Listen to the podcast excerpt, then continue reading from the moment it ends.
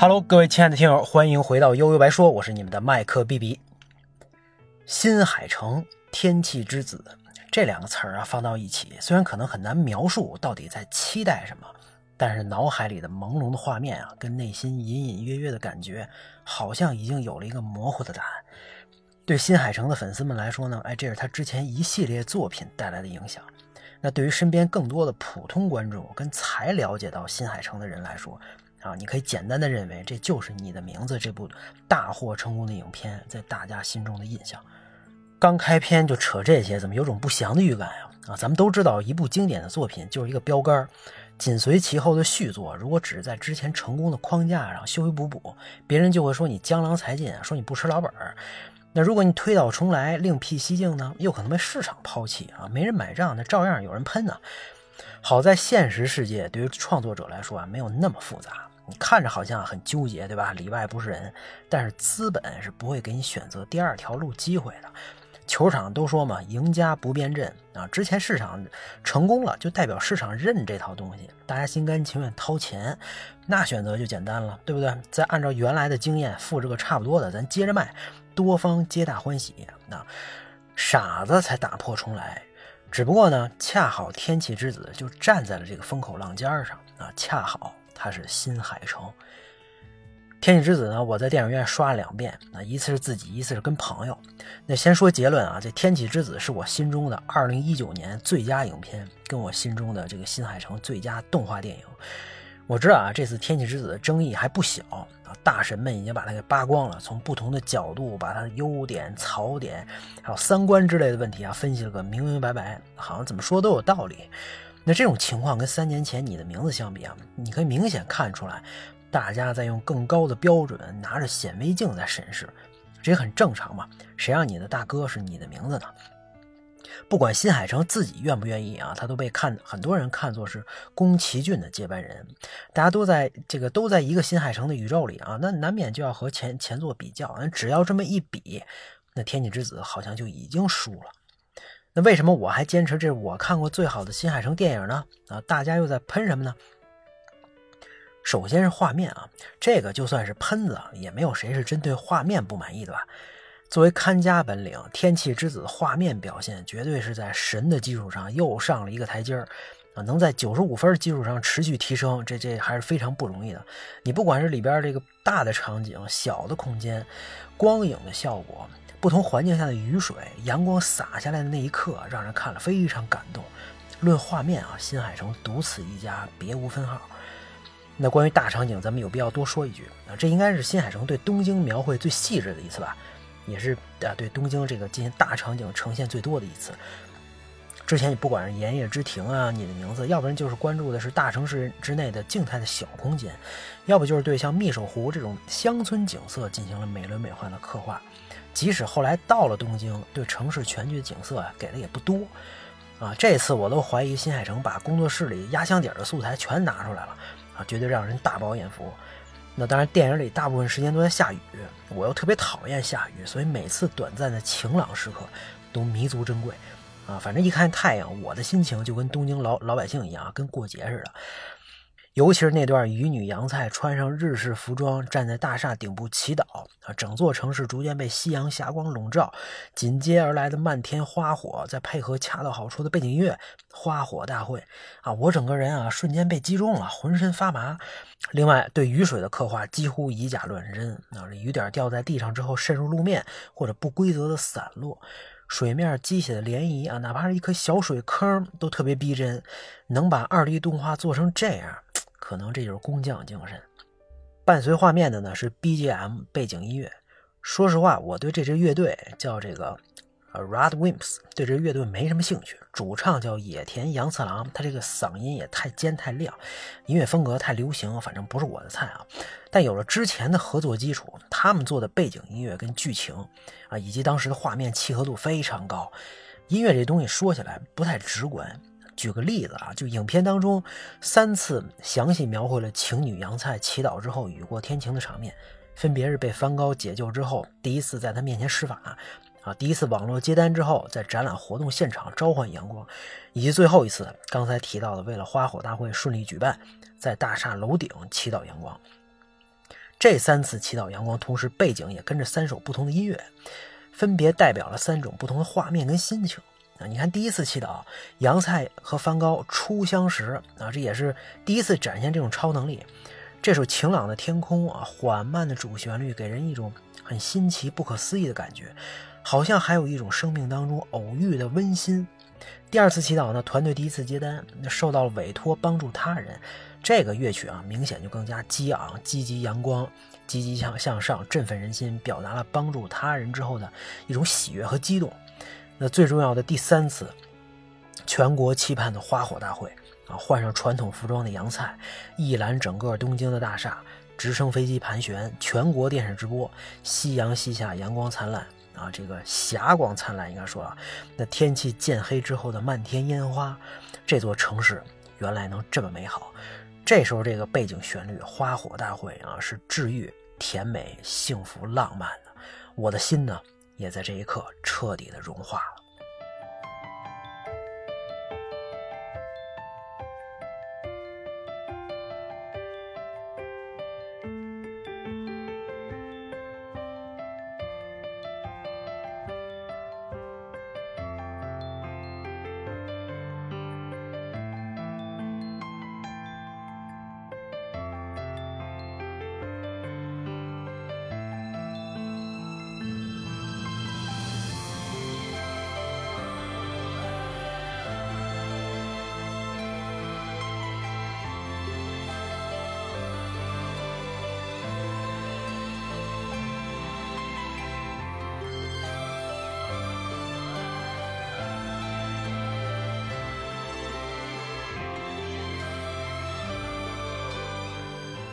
我要再说一遍啊，这是我个人心中所有历代动画作品当中最美的画面和音乐，没有之一。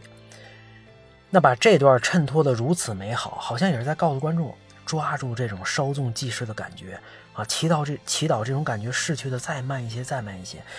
少男和少女终归要面临接下来的困境，那这些就跟浪漫彻底无关了。不知道是不是因为画面跟音乐太耗精力啊，天天气之子的剧情还是比较简单直白的，这就是一个刚来东京的东漂少年遇到了另一个走投无路的少女，跟他共同背负身为情侣的命运和宿命，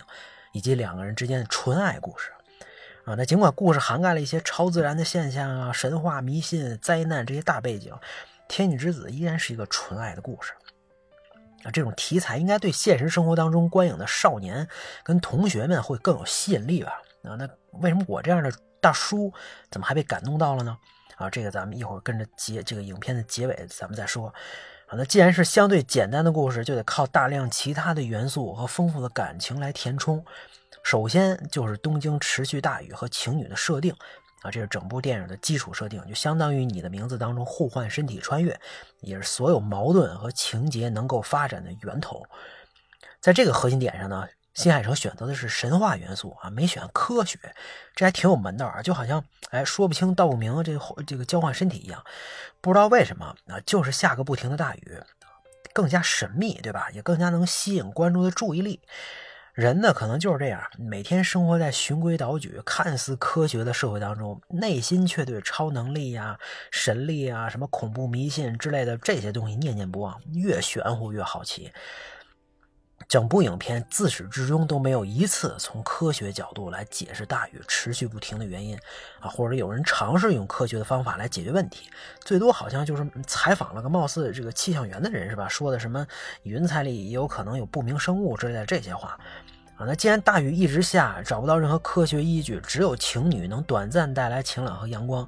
那经过前半段的铺垫，观众自然就会联想到，哎，是不是只有这情侣他来献祭才能解除这鬼天气呢？这时候情侣杨菜和社会大众和这座城市的矛盾就很微妙的出现了，而且之后这雨又变成了更加极端的盛夏大雪，这也是在刻意加深这种可能是打引号的矛盾。